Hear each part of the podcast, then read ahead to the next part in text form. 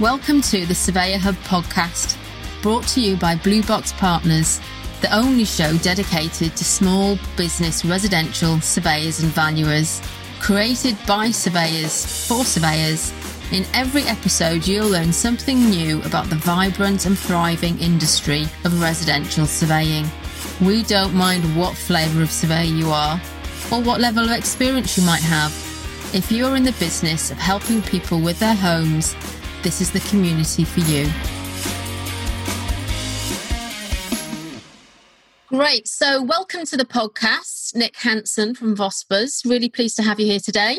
Good afternoon to you as well. yeah. So, I was really interested. We met oh, a couple of years ago, very briefly, at an event, and I noticed there were a number of female surveyors either hovering around your your stand or working for you. And I thought, oh, it's a name I'll just bank for the future. Yes. Um, tell us a little bit about your business, where you're based, the kind of work that you do. Yes, certainly. We um, yes, if I remember, we actually Graham Ellis actually introduced us about. Uh, That's three, right. Yes. At uh, one of the well, I think the first of our um, trade shows. Well, let's call it that. yeah, uh, Vospers is um, well give you a bit of background myself, I've been a self-employed surveyor since 1991, uh, having come out of uh, being a partner of Chesterton's in those days. And over the years, I'm afraid you, you know, uh, when running a small business, you have to uh, reinvent yourself from time to time, especially if um, we, you know, you, you, spend as much time as I've been spending in the market, uh, seeing the, both the ups and downs. In Vospers is what, uh, I said, it's it's the business I've put together where I'm going to make sure I don't make any of the mistakes I ever made before. And so far into year 14, and um, we're sort of, um, I, th- I, think it's going better than I expected. But uh, you know, the thing about anyone who's in small business is you, you, you cannot um, sit on your laurels because you know every, you know you don't know what's around the corner. I mean, beginning of this year, we've just um, uh, been uh, appointed, well, we've won a big contract from Heathrow Airport to do the valuation for the uh, runway extension there. And we thought, fantastic, this is going to be a massive year for expansion and so on and so forth. And, um, and here we are. Uh, I drove past there the other day, and I don't think they'll need another runway for many, many years. yeah, but, uh, but, but tumbleweed. yeah, there's a lot of that. Yes, absolutely. But uh, to, to answer your question, I mean, uh, back in um, it's, it's odd, really, isn't it? I mean, I originally started my life as a, as a boat builder and I moved into surveying. Uh, uh, but uh, and as a consequence, I, I knew the uh, the name Vospers because in their time they were the biggest um, boat and ship builders for the Royal Navy. And one of those quirks I've had over the years is I do tend to sort of, if I see a business name or a business uh, company, I do I, I, tend to sort of just buy them, you know, if I get them cheaply, you know. And this is very cheap because uh, the day I sort of uh, uh, got Vosper, so literally I found that Vosper Thornycroft at that time had become part of British Aerospace, and um, uh, they decided to get rid of the name, and that was in the FT that day. So I thought I'd just have a quick look at in the uh, Companies House, see whether you know it's available. Vospers was available. I bought it straight away for sixty-four quid, and um, then I, I, just really just put it on the side because at that time I was a, a director of Allied Surveyors, and uh, I was concentrating on working with them. But uh, ultimately, we then sort of went to the came through the great financial crash, and um, there was very many alterations. And um, so uh, I suppose at that point, I started bringing Vospers Limited out of the woodwork and um, starting building again. And for oh, many years, I think until about, I'll say many years, from certainly about 2000 and, mm, probably 2009 to 2011, I was just on my own, working from the, the back of the house around the corner, and then um, then I, I, suppose it just started building from there. One or two little sort of uh, you know rules like uh, I wouldn't borrow any money. I made sure it's uh, cash in, cash out, and, uh, and that was a godsend because you know, surprise, surprise, if you don't borrow money in a business, it's amazing how far one pound goes. You know, it's um, it, it, it sort of just really rolled from there, and then part part of well, part of the, the problem of the great financial crash is an awful lot of surveyors left the profession. And certainly in this area, perhaps the biggest competition decided to uh, retire. To give you some idea, I'm actually based in Farnham in Surrey. Um, at least that's where the head office is. And from there, it just sort of uh, rolled on, rolled on, and just grew. And um, then in 2006, I was lucky enough to um, be uh, chosen, or 2016, sorry, I was lucky enough to uh, be chosen to do the Goldman Sachs Small Business, uh, 10,000 Small Businesses Scheme. And uh, from there, we agreed on a fairly big expansion plan. And that's when the business went from just being about three of us to until this year, it did get up to 14. so, so in a nutshell, that's where we are at the moment. What what do we do? Well, the the, the, vast amount of uh, the business is uh, residential surveying. We are on one or two panels, but we we aren't really doing a lot of work with them at the moment. We do a lot of commercial work, and certainly over the last three years, I, have um, retrained as an expert witness practitioner, and uh, get a lot of um, interesting expert witness work coming through, which can range from defending people for uh, Japanese knotweed claims to negligence claims to a lot of matrimonial disputes, which can be pretty hard work, actually. But uh, I don't know whether that's really. Oh, yes, and uh, I, I, shouldn't forget that. Uh, having sort of grown the business, we uh, this this year we actually acquired a, a firm in Knightsbridge, uh, and Fork, and um, we're just in the process of integrating that. So, so we now have a major office in central London, head office in Farnham, outlying a small outlying office in Reading, and another one in uh, uh, Horsham. So it's it's grown, but I've kept uh, made sure that I've kept the uh, costs as low as I can, and um, as I say, you know, just hoping that we don't actually hit a, as bad a recession as I think we are going to hit. You know. Yeah, you know, on the one hand, I what I'm hearing is actually it's been quite a difficult journey mm. and up and down to to get where you are. But at the same time, you make, you know, I'll just buy a property, yeah, a, a business. You know, I'll just buy Vospers for sixty four pound. you know, you make it you make it sound so so easy.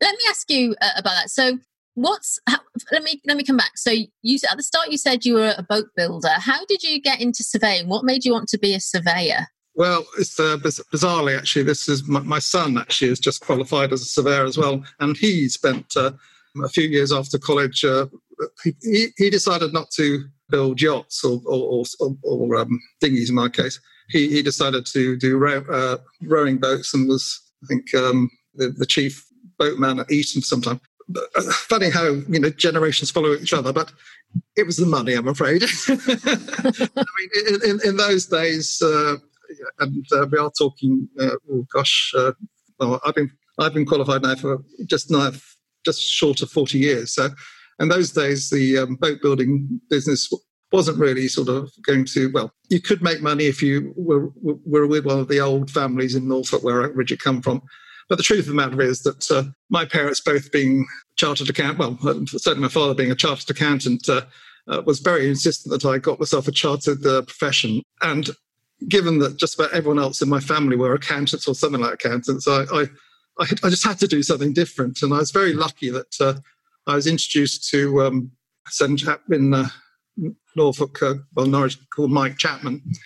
And he took me into his office in Norwich and started me off in 1976, um, you know, as, as just teaching me the ropes. Now, funny enough, uh, his grandson is now working for me, uh, which. Um, Small world. Oh, it, it, gets smaller than that, but I'll tell you some other time how that all came around. It's uh, it's uh, it's quite bizarre, but uh, he's. Um, so, so you started. So you got started in your in your survey career in a small practice.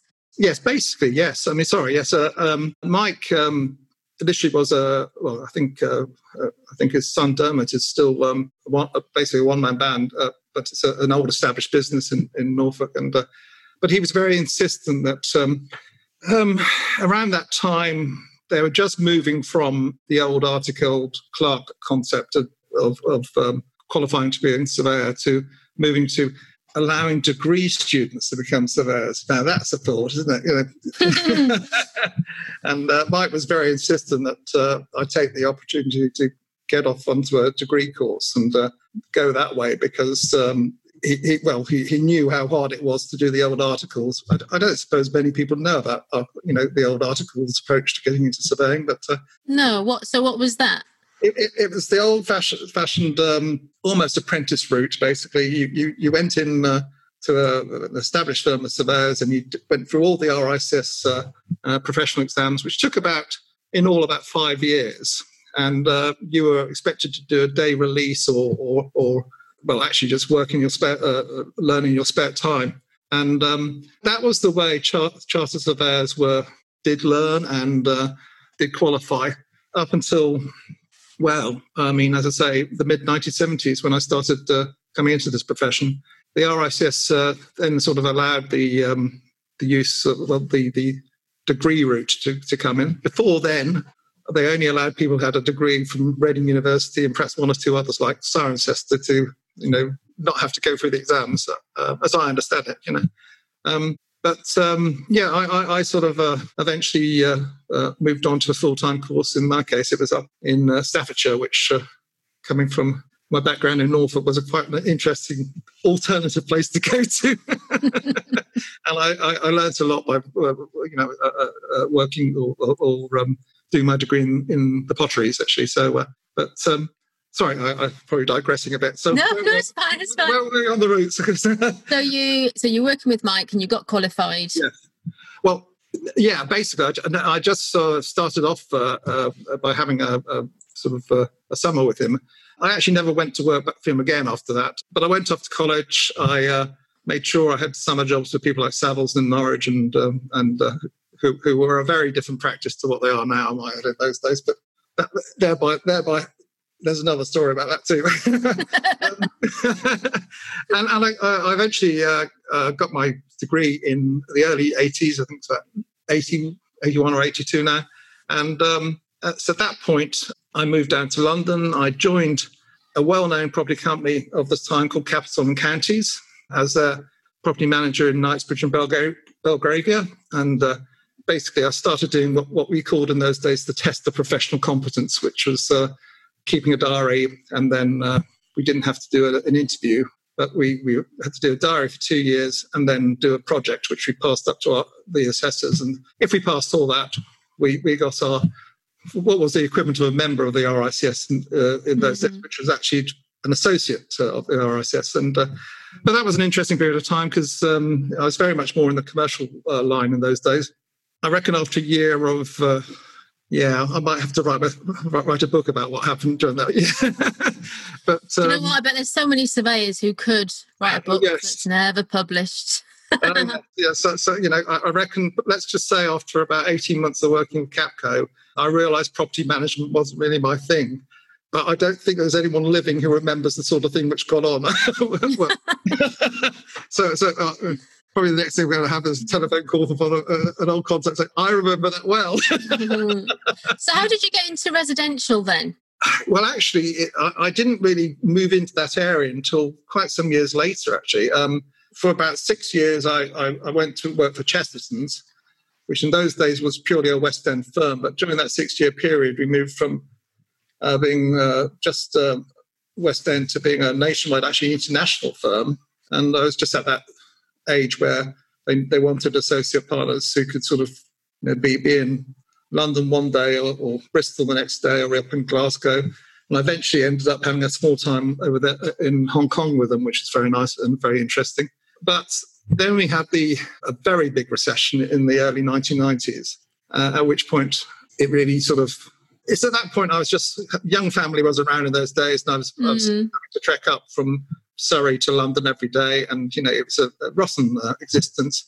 You know, sort of six o'clock in the morning start. Well, lots of people know it, and at least they mm. they knew it before lockdown. In any case, and um, so I decided to uh, sort of take the plunge and uh, start off on my own, which I, I started in 1991, and uh, and uh, it, it, might surprise me I might just backtrack a bit. My, my specialist area within uh, the, the Chestertons was in commercial investment work, investment trading, investment brokerage, that sort of thing.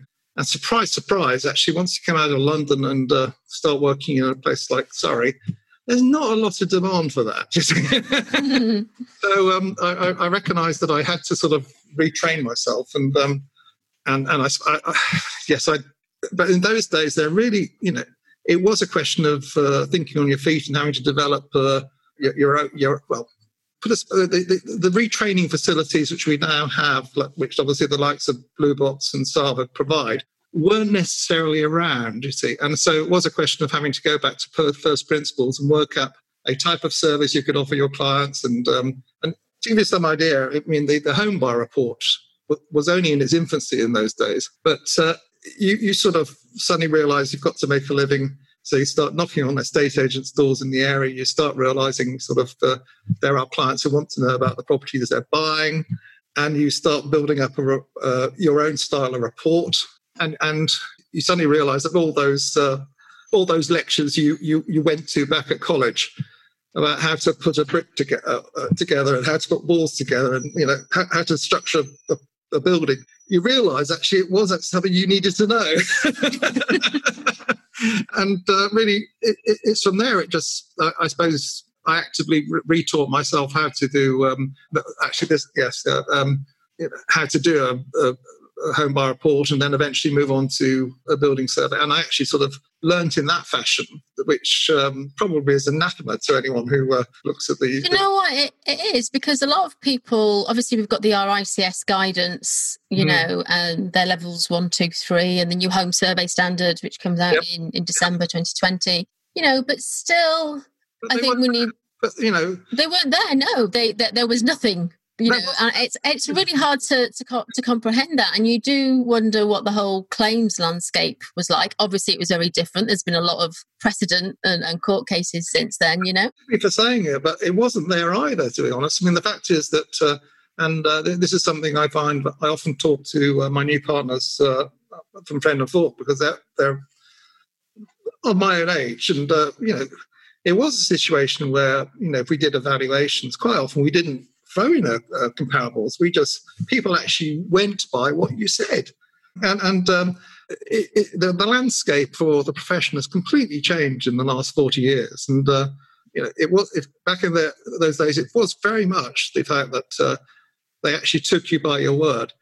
Quite quite often, the fact being that um, we didn't we didn't have Rightmove Plus, we didn't have all this information we have available now. So to a degree, uh, it, it was down to the, the, the surveyor's own, own, knowledge, you know. And and by the same token, okay, we had had some uh, sort of fairly fruity uh, negligence cases which had happened before the uh, uh in the years before while I was training, but they weren't as you know the, the, the losses weren't as bad as they are now, and um, so it was a simpler life, I suppose. I can say that much. Yeah, I, I there might be people contradict, contradict me, but uh, I think it, I thought it was. Yes. Yeah, but I, and I and I guess in many ways you might think it's simpler. There's a suite of report types that can be mm. done and services offer, but that actually complicates complicates things, I guess. But the thing that hasn't changed, I don't think, but surveyors do forget, is that you can still look at your customers, yeah, and work out what your customers need you know the the, the the home buyers, the building surveys, the whatever services, standard types are out there, they are just a tool and a template. And you can add on the whistles and bells and coloured paper and sparkly writing if that's the way that you want to do it. But it's coming back to, and it's something that I talk about in the uh, small business mastermind that, that I run at Blue Box, is that there is such a thing as an ideal client. Mm, oh yeah. Even you know, even even for surveyors, you know, you don't just have to take on whatever survey work is work is yeah. coming, but starting to look at that and think, okay, well, what work do I want to do? What can I do?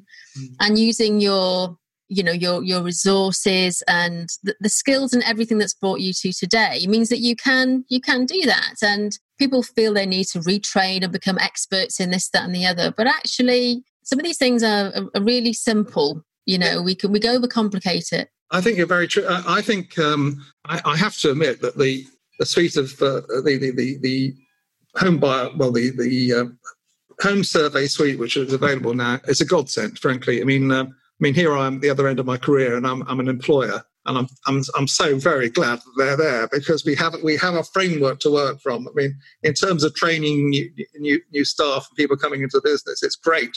You know you've got a framework to work off but um, what i'm now spending a lot of time with every, all the guys here is that to, to actually explain that okay that's a framework and that's as far as you need. You've got to understand how you know you know what clients are after. I mean pretty well saying what you're saying you, you've got to really understand how to be personal with what you say i think that's part and parcel of, of, where the growth of this business has come through because we seem to build a reputation of, of telling people the way it is as opposed to just putting a number.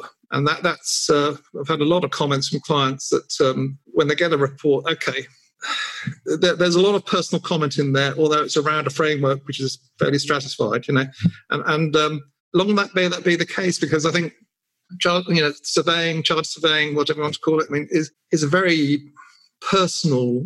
Uh, it's a it's a very unusual profession. It, it's not as stratified as the legal profession, and it's certainly not as uh, regulated as the accounting profession. But you know, this whole concept of people and property go together means it is very personal, and I think that's that's right the way across the board. Actually, between you know whether it's sort of uh, someone buying their first flat or whether someone if, you're doing a seven and a half million pound mansion for, uh, for, for someone they want the personal touch sometimes bizarrely you know you might find that i'll have a client which i might have you know spent ages doing a lovely great all singing all dancing building survey report. They'll look at it they'll look at the front page say should i buy it? And that's it. And and, and basically you know, you say yes or no, and, and and that's that's where you know I suppose you've got I suppose from my point of view, and that, that's what I think every every uh, one coming into this business should aim for. You've got to get to that situation where you're you are you are a true professional. You have to sit there and say, if if you were buying this, are you happy with it? You know, we're the guys who've got all the the range of knowledge. You know, whether it's sort of whether that's uh, roof is sound, whether the foundations are roughly okay, you know, whether the service is good, whether you know, we, we have such a wide range of knowledge about a property, whether it's residential, commercial, that you know that's what your client is after because mm, that, that's really interesting because a lot of surveyors will say and even i've said it you know i can't I can't tell you, yes, you should buy it. And mm. you know, I could tell you, absolutely don't. You know, this is a, a problem. But sometimes we, we feel we can't say, yes, you should buy it because you don't know their financial circumstances. And my appetite for risk of DIY on a property is very different to to someone someone else's. Yes. But there's a lot that you can do to, and more than we as, that we as surveyors can do to help people get to that answer themselves. So it's a no brainer. Yeah. You know, it should be very clear to them whether they should buy it or, or not buy it. Yes, I, I suppose um, one of the things, I don't know whether it's haunted me or not, but uh, uh, in a way, my, my, my career path, path has been very different to a lot of surveyors in that back in the 80s and the 90s when I was involved with investment brokerage, you know, when you're buying a, a, a commercial investment and a client needed to know very quickly whether that money was going to it really was down to um, gut reaction as, to whether a property could be bought. And it could be anything between a, um, a shop in St Andrews for 230,000 or a, an 18 million pound office building in the city. You know, should they buy it? And they needed to know quickly. So there's a lot mm. of hmm. background done. But I suppose with that sort of uh, approach to risk, I've tended to keep that going through my my lifestyle, and so I, do, I probably do stick my neck out a lot more. But but I guess that also comes from knowing your client really well. You know, if you know your knowing your you, patch as well. Knowing your client knowing your knowing your patch and then knowing the property you can come to that conclusion more think, than most. I think that's you, true. I mean sorry yes yes. Yeah you go on. No i mean i think uh, you, you some one of my ex-managers uh, always made the point that um, you have to be lucky in business but if you work you know sometimes it's along the lines of you know funny, the harder you work, the the more lucky you are. And in actual fact, that's very true. You do have to spend a lot of time making sure you know your background, understanding things, you know, um, getting a feel for what's really happening in the market, and then being able to apply that to the physics of the physical attributes of any property as such. And uh, yes, i have often been told that I work, work too hard. but um, well, well, just the fact that you've been working for four, forty years mm-hmm. makes you sound like the oldest person I've ever met. But you don't look that like that at all. I have to say. I enjoy what I'm doing.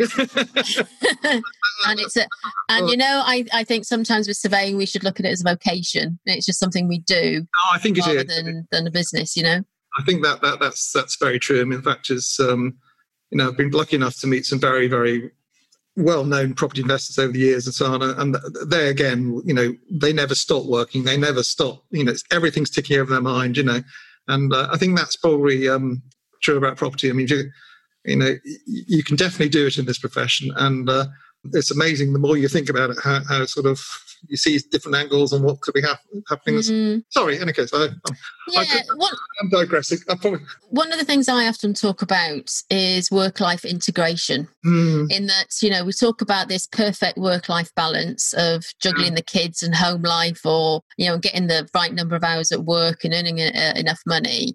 Hmm. But actually, if you're not true to yourself and you're not bringing that your authentic self to the way that you work and who you work with and you know at home it, it's okay you know when you go on holiday and you get to you're spotting all the buildings that are falling yeah. down in greece and, and, things like that you know as surveyors we've all done it we've all done it you know uh, but it's and, and saying that that's okay you know, very often with sort of work-life balance, whilst we I, we do need a balance, it can be really hard work being the parent or being the person at home for the for the family or whatever and then actually wearing that other hat of i'm at work i can't think about home and, yes. and things and you mentioned at the start of your your journey you know uh, working for yourself it was well actually you've got a young family and it was the, the commute how yes. how has your work life balance changed over the years and do you think you've ever got it right uh, well um I'm starting to get it right.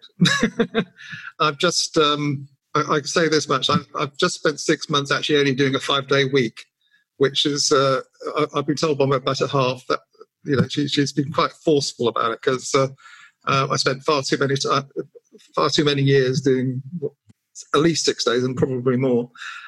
Yeah, yeah I mean, not like a lot of my peer group, it seemed, well, not, not, not everyone, but uh, it, it, it's, it's had its toll. I think uh, because in the midst of it all, there was a divorce and uh, uh, everything to go with that, and um, um, and and it, it for, for, that, that happened out of for, for very many reasons, but certainly you know the, the, the not getting the balance right would be part of it as such mm. and i think mm. that is something everyone should be very well aware of and, I, and what i do appreciate I, I, find it amazing that I, have I've come to live with it now and i understand it very well now but when I started employing uh, the next generation, initially I was thinking, well, they're actually wanting lunches and they're actually wanting to go home at five o'clock. But then, you know, then I woke up to the fact, actually, yeah, it's true. They're, they're, they're sort of what I do like about the next generation is they do think about, you know, getting the balance right in a way that we probably, you know, a lot of a lot of my generation happened or didn't. You know, in fact, uh, you know, it, it does come hard when for you know for the first time uh, in your life you get told you're old school. You know, you think, I never thought I was. um, but uh, no, it's it, in actual fact uh, a very nice period of my life was when I originally came out of uh, the West End and went to work. You know, was working from home over in Bagshot, and um, that was a time when the children were young, and you know. I was around a little bit more just for a few years before things uh, took off a bit there.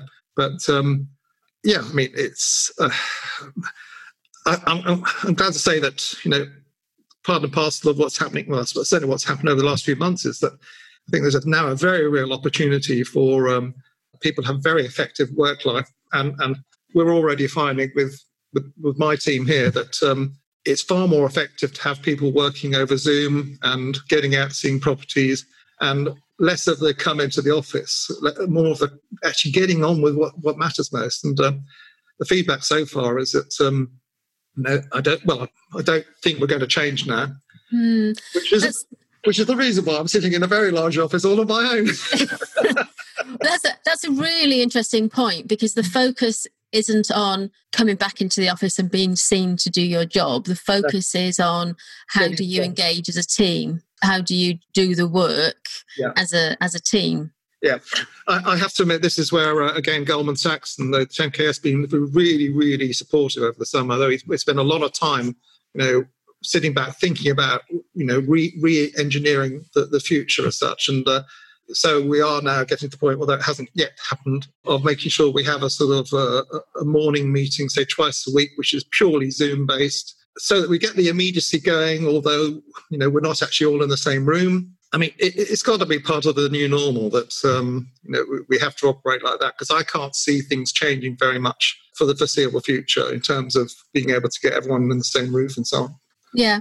So mm. yeah. So when we um, were introduced a, a, number of years ago, I, we had a discussion about the number of women in surveying because that's been my bag for a, a number of years to in, to increase the number of women in surveying, and, and things are, are changing. But you've actually got a number of women who work for you, haven't you? Tell me about that. Yes, I mean it's um, there. There was a there was a situation about two years ago where there was only about. In fact, I think I was the only man in the business, and uh, it, it got talked about between you know. And then thankfully we started balancing it a bit, but um, no, it's it, it wasn't meant to be that way. It just happened.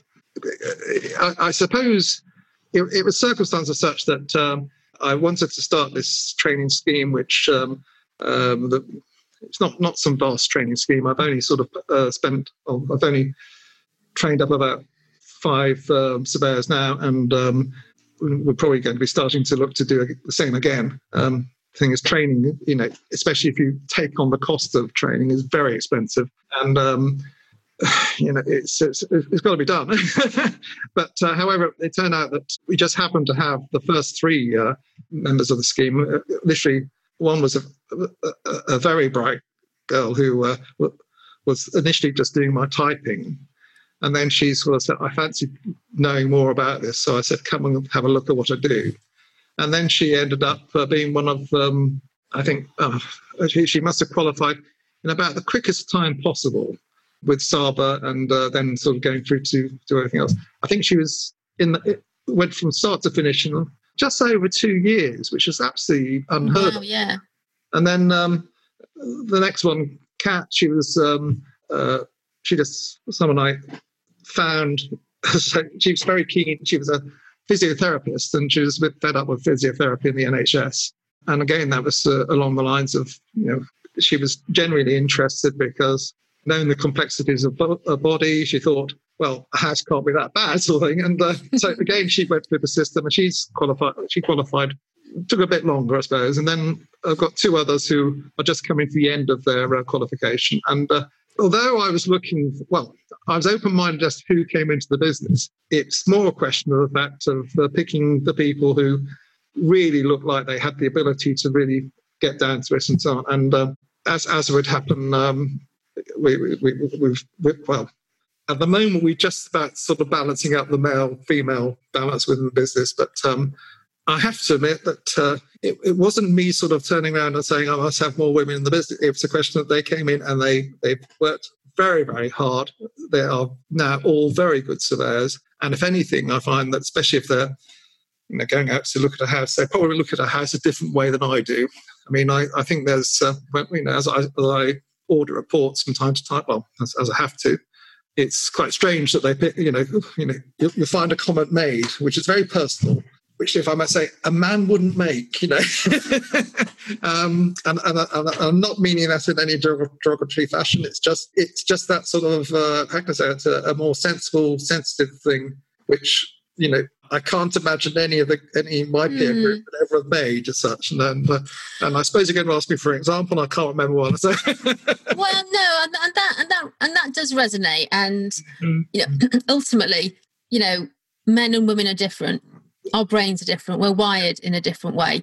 Of course we can all do the same job and mm. there's that whole sort of equality piece and you know I, can't you, I think you're very lucky and privileged to have had so many women come and work for you. and you know but and i guess really my question for you is then did you have you noticed the dynamic of your office and the culture changed with more women um, than, but then have than having sort of a quite a masculine culture Yes, definitely. I mean, I, I suppose a, a, better way of putting it is if I compare that to companies I've worked with before, where there is a very masculine domination. Definitely, I've said it to everyone here, and I'll say it again.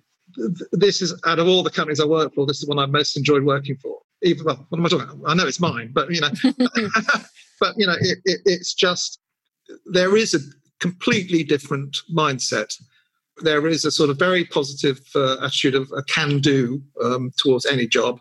I find that probably more so than any other sort of senior position, I get asked a lot more questions, and I know that uh, every every time I give an answer, it's taken on board. And sometimes that didn't happen in the past. You know, if you had a junior member of staff who uh, perhaps um, took a view that he knew more than he you know, just took a view on things, you, you, could end up in a big problem as such. So, um, I mean, I think. Um, yes, there is a definite uh, uh, alternative look on things, and I think it's. Uh, if I'm simply to say this is the business I've enjoyed, this is the business I enjoy or have or I am enjoying most of all.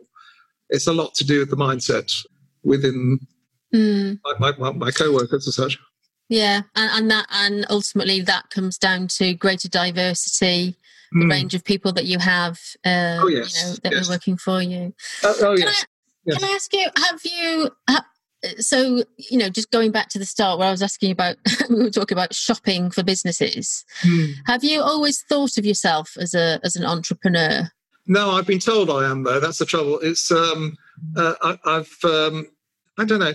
I suppose, um, I suppose uh, putting, putting my finger on it, yes, I probably have actually. I mean, I think, I mean, I wouldn't have if I wanted a sort of nice, easy, sedate uh, surveying life, I probably would have gone back to Norwich, where, where I come from. But even at an early age, I decided I wanted to get down into the wild West End and see what happened and uh, see where we go from there. And there's no doubt about it. If you um, work for any of these West End agencies, uh, you know, if you weren't entrepreneurial in your thought, you wouldn't advance very far. And um, so, so I suppose, you know, I, I, I found I sort of have kept that with me all the way through my working life. And and sometimes it works and sometimes it doesn't.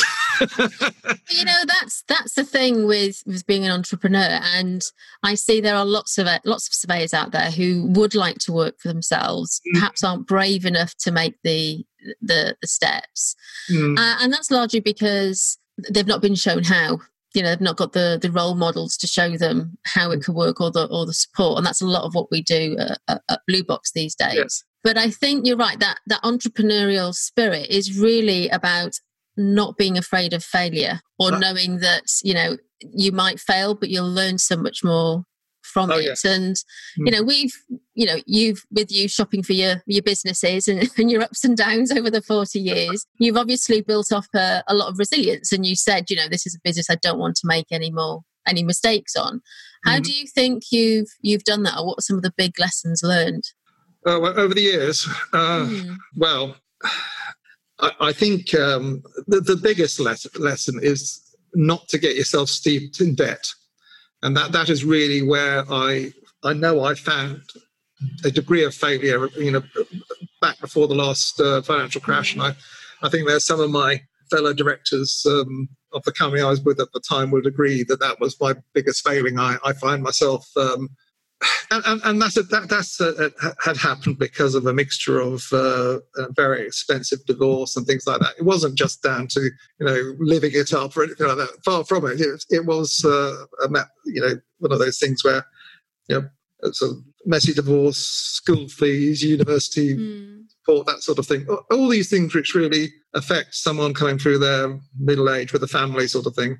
And I suppose that, that that's the one thing I would say to anyone, you know, just don't let the debt get out of the way. You know, if if you're not surviving by being self-employed, get a job quickly because I think the Goldman Sachs uh, course I've been on, they made it quite quite clear that only something like uh, six percent of the working population work for themselves. Uh, that's some figure I seem to remember.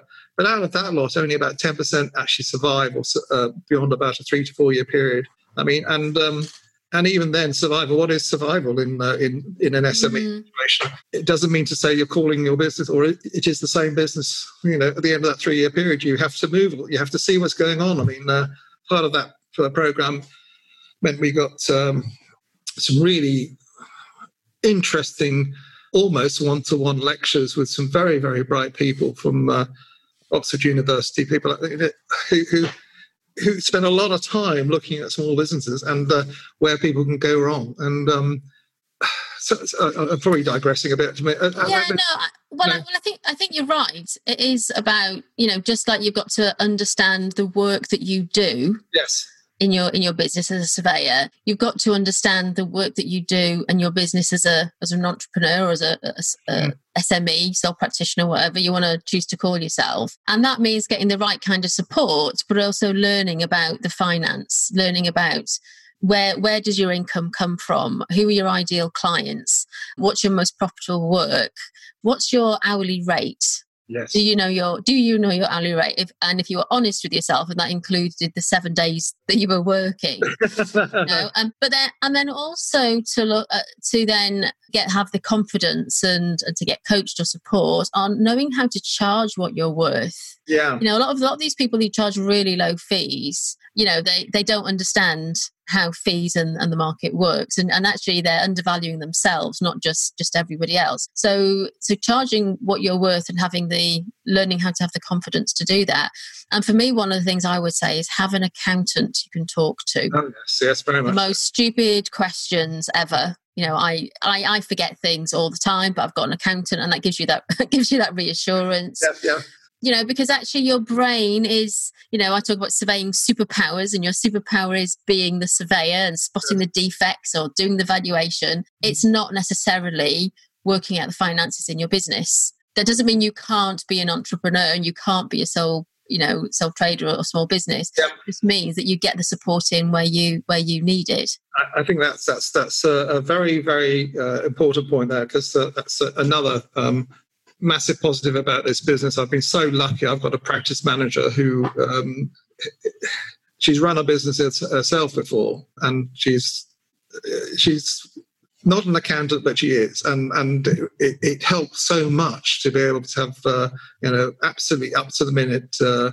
accounts, so you know exactly you know what's happened every month, especially as you're growing from you know mm. this this this business literally uh, it's literally grown from just you know, a seventy thousand pound turnover to something like ten times that, and it's going to go further than that, assuming we get a decent year in the next um, year or so. You know, mm. and, and, and, when you're at that level, you do need to know, you know, where it's all going as such, and um, um, and I think that that is um, probably something I didn't look at so closely in the past, and. Uh, I'm very keen to make sure that, well, it, it, if it will never change now, but, uh, uh, but uh, yes, you, you, touched on some important points there. I mean, um, because I think we uh, we are a, a, a, profession where it is very easy to just be a one man band working from home, and um, it is very and, and, quite simply when you're in that situation with virtually no overheads and um, and an and a reasonable level of PI, that sort of thing, you mm. you don't really have to charge that much to make a living, you know, and um, that that sometimes um, is counterproductive. You know, I think uh, we, we come across, uh, well, I, I, know we've had to sort of save some people, clients as well as practitioners who um, uh, have got themselves stuck in a, in a problem because they've got themselves into a, a low fee, low fee situation. Mm. They, they've got out of their depth. They, they, they don't have the backup to, um, uh, to sort matters out, and, um, and clients uh, have uh, probably taken advantage of them. And mm. Um, so, you know, at least by just being a little bit bigger, we can we can come in and sort of talk to people frankly about what they should be doing and how they should be doing it, and you know mm. the fact that you you do you do need um, proper coverage support and PI cover and everything like that, which um, doesn't come cheap, you know. And um, no. I mean, but um, no, I mean, I, I suppose in 30 years' time, someone else will be having the same conversation with not necessarily us, but someone, and we'll be saying the same thing, I suppose. But um, it, it's one of those things, you know. It's you, you, you uh, yeah, you, you, But but you know when you when you charge what you're worth mm-hmm. and you get paid what you're worth, it makes a massive difference. Oh, it doesn't it? Really does make you feel like you're valuing yourself. Yeah. And it's that motivation to get out of bed. Oh, very much. you know, it is very true. You know, you, you know, and and you the first and I tell you what the first shock is when you when you sort of get to that point of saying okay I'll I'll do it but that's what I'm going to charge. And they turn around and say yes we'll pay you. You, know? Yeah. Oh I, must, I, can't be that bad can I? and, I, and I think also you know there's a tactic that some surveyors use to price themselves out so they don't yeah. get offered a job. But you know what? You can just say no. It's a lot easier just to say no that job's not for me. Absolutely. I think um, I mean all, or I think uh, that that is. Um, I find that easier to do with the expert work because um, mm. you know you, you um, after seven years of doing expert work, I uh, uh, I know what I like and I know what I don't like, and um, and uh, I, I, and you know, you, you, do get to the point of saying, do I really want to spend three years on uh, being an expert on why a patio hasn't been laid properly and things like that? And you say to yourself, well, this could get very, very sort of emotional. And yeah, I don't yeah. want to do that, know. But um, but yes, you're right. You should um, you should always know your um, your capabilities and make sure you don't get yourself um, in too deep. And um, be happy to say no if you, you or, or um, you know suggest someone else if uh, if you don't think you're, the right person. I, we, yeah. we regularly do that. You know, I think. Uh, well, look, well, look, Nick, it's been really good to talk to you and hear about your journey. Uh, thanks very much for your time. Uh, thank you, indeed. It's good to speak to you too. You've been listening to the Surveyor Hub podcast. We'd love it if you leave a review and let us know how we're doing. And if you want to find out more about how we're making a difference, visit us at blueboxpartners.com.